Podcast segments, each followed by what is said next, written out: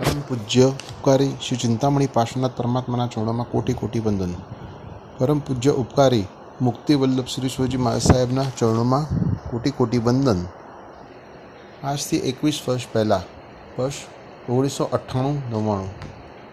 પરમ પૂજ્ય મુક્તિ વલ્લભ શ્રી શિવજી મહારાજ સાહેબની નિશામાં આપણા શ્રી વિલે પાર્લે શ્વેતાંબર મૂર્તિપૂજક જૈન સંઘમાં સાધર્મિક ભક્તિનું કાર્ય વિશેષતાપૂર્વક ચાલુ કરવાની શરૂઆત થઈ. ગુરુ ભગવંતની નિશ્વામાં જ્યારે સ્થાપના થઈ, ત્યારે વિશેષ કંઈ ખબર ન હતી. પણ સમય જતાં હાલ એકવીસ વર્ષથી આ કાર્ય સતત અવિરતપણે ચાલી રહ્યું છે. તમને જણાવતા આનંદ થાય છે કે આપણી પાસે વિલેપાર્લા પૂર્વ, વસઈ અને વિરાર જેવા મોટા પરાઓ છે. આ કાર્યમાં સૌથી મોટો ફાળો હોય તો સકળશ્રી સંઘનો, જેણે ક્યારેય સાથ મૂક્યો નથી અને આ ઉપકારને ક્યારેય ભૂલી ન શકાય. સાલ ઓગણીસો અઠ્ઠાણું નવ્વાણુંમાં વિલેપુરલા વિલેપાર્લા પૂર્વ એ બીજું ફાઉન્ડેશન હતું જેની સ્થાપના થઈ. પણ આ પહેલું એવું ફાઉન્ડેશન હતું જ્યાં નિર્ણય કરવામાં આવ્યો હતો કે જે પૈસા ઊભા થાય તે બધા વાપરી નાખવા. આપણા ફાઉન્ડેશનની પ્રેરણાથી મુંબઈમાં છેલ્લા વીસ વર્ષમાં વીસથી પચીસ ફાઉન્ડેશનો ઊભા થયા. હાલમાં તે બધા જ ફાઉન્ડેશનો સાથે એકબીજાના સાથ સહકારથી યોગ્ય કાર્ય કરવામાં આવે છે. શાસ્ત્રકાર ભગવંતો કહે છે એગથ્થ સવ્વધમ્મા સાહમી વચ્છલ્લમ તુ એગથમ બુદ્ધિ તુલાઈ તુલિયા દોવી દોવિજ્જણ તુલાઈ ભણિયાઈ બુદ્ધિરૂપી ત્રાજવાના પલ્લામાં એક બાજુ સર્વધર્મ અને બીજી બાજુ સાધર્મિક વાત્સલ્યનો ધર્મ મૂકવામાં આવે તો બંને પરળા સમાન થશે શું અતિશયોક્તિ લાગે છે ના એનું રહસ્ય જો સમજવામાં આવે તો ખબર પડે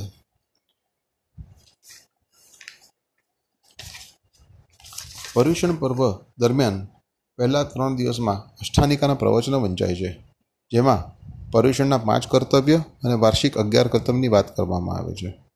પર્યુષણના પાંચ કર્તવ્યમાં બીજું કર્તવ્ય એટલે કે સાધર્મિક ભક્તિ અને વાર્ષિક અગિયાર કર્તવ્યમાં પણ બીજું કર્તવ્ય એટલે કે સાધર્મિક ભક્તિ.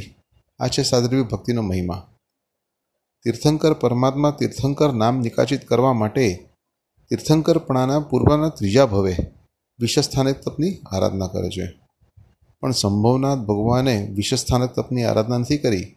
તેમણે ઉત્કૃષ્ટ કક્ષાની સાધર્મિક ભક્તિ કરી અને તેના દ્વારા તીર્થંકર નામકર્મ નિકાચિત કર્યું. આ પણ સાધર્મિક ભક્તિની તાકાત કેટલી મોટી છે એની વાત જણાવે છે. અતિચારમાં બોલવામાં આવે છે સીધાતા સાધર્મિક છતી શક્તિએ ઉદ્ધર્યા નહીં. એનો મતલબ શું? કહેવાય છે ને કે પરોપકાર ચૂકવી જાઓ તો ગુનો કહેવાય. કહેવાતો નથી. પણ કર્તવ્ય ચૂકી ગયા તો ગુનો કહેવાય. સાધર્મિક ભક્તિ એક કર્તવ્ય સ્વરૂપ છે. આ વાત અહીં જાણવા મળે છે. ખૂબ ખુશીની વાત છે કે છેલ્લા એકવીસ વર્ષથી આપણા શ્રી સંઘના સથવારે આ ઉત્કૃષ્ટ કક્ષાનું કાર્ય ચાલી રહ્યું છે. પાર્લા ઇસ્ટમાં વસતા એક બેન એમની વાત કરું છું. છેલ્લા કેટલા સમયથી કેન્સરથી પીડાય છે. ઓપરેશનો કરાવવા પડે છે. કેમોથેરેપી ચાલુ છે અને મોટા ખર્ચ માથે લઈને આવ્યા છે. ત્યારે શ્રી સખળ શ્રી સંઘ એમની પડખે ઊભો છે એવો તમને અનુભવ થાય છે. આ વખતે પેલા અનિલાબેનને કેમ ભૂલું? છેલ્લા લગભગ ત્રીસ વર્ષથી એકલા જ રહે છે. મકાન જૂનું પુરાણું. ક્યારે પડી જાય ને એનો ડર લાગે. લગભગ દોઢસો સ્ક્વેર ફૂટનું ઘર જેમાં રૂમ રસોડું ફર્નિચર બેડરૂમ બધું જ આવી ગયું. ઘર ચોથે મળે. બિલ્ડિંગમાં લિફ્ટ નહીં. અને ઘર ક્યાં? કે બરાબર કોમન ટોયલેટની સામે. બિલ્ડિંગના દાદરા ચડતા પણ ડર લાગી છે ને, એવી સ્થિતિ છે. પણ ભક્તિ કેવી છે? રોજ લગભગ આઠ સામાયિક કરે, પ્રતિક્રમણાદિ કરે, સેવા પૂજા કરે, આખો સમય આરાધના ભક્તિમાં અને જમવામાં શું? તો કે રોટલી અને ચટણી. બસ, જ્યારે મળ્યા અને પૈસા માટે પૂછ્યું, તો કે તમે આપો છો ને? એટલા ઘણા છે. ખૂબ આનંદ થાય છે આવી વ્યક્તિની ભક્તિ કરવાનો લાભ સકળશ્રી સંઘને મળે છે અને આ વ્યક્તિ આપણે ત્યાં મંથલી પેનલ ઉપર છે. આવા તો બીજા કેટલાય કિસ્સાઓ છે. કેટલાય છોકરાઓ ભણીને હોશિયાર થઈને આજે આગળ વધી ગયા.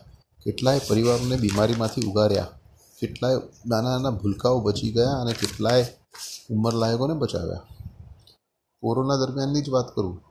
કોરોના દરમિયાન એક નાનકડા બાળકનો જન્મ થયો અને તે બાળકના જન્મમાં સકળશ્રી સંઘ તેની સાથે ઊભો હતો. અને આવા તો કેટલાય દૃષ્ટાંતો છે. ખરેખર પરમાત્માએ બતાવેલા સાત ક્ષેત્રમાં છેલ્લા બે ક્ષેત્ર વિશે સમજવાનો પ્રયત્ન કરીએ, શ્રાવક અને શ્રાવિકા તેના મહત્ત્વને સમજવું ખરેખર બહુ ગહેરું છે. જો શ્રાવક અને શ્રાવિકા સ્થિર હશે, તો સાધુ અને સાધ્વી બની શકશે. જો શ્રાવક અને શ્રાવિકા મજબૂત હશે, તો જીન પ્રતિમા, જીન આગમ અને જીન વાણીનું બહુમાન વધશે. એટલે કે શ્રાવક અને શ્રાવિકા એ કેટલા મજબૂત હોવા જોઈએ, તેનો આના પરથી ખ્યાલ આવે છે. કોરોના કાળ દરમિયાન આપણામાંથી લગભગ બધા જ ઘરો પોતાની બચત પર જીવી રહ્યા છીએ. પણ જેમની બચત બચત જ ઓછી હતી તેનું શું? જેની નોકરી જતી રહી તેનું શું? જેઓના ઘર અને દુકાનો ભાડા પર હતા તેનું શું? જે વ્યક્તિએ જિંદગીમાં ક્યારેય હાથ લાંબા નથી કર્યા, તેઓએ પણ આજે હાથ લાંબા કરવાનો વારો આવી ગયો છે.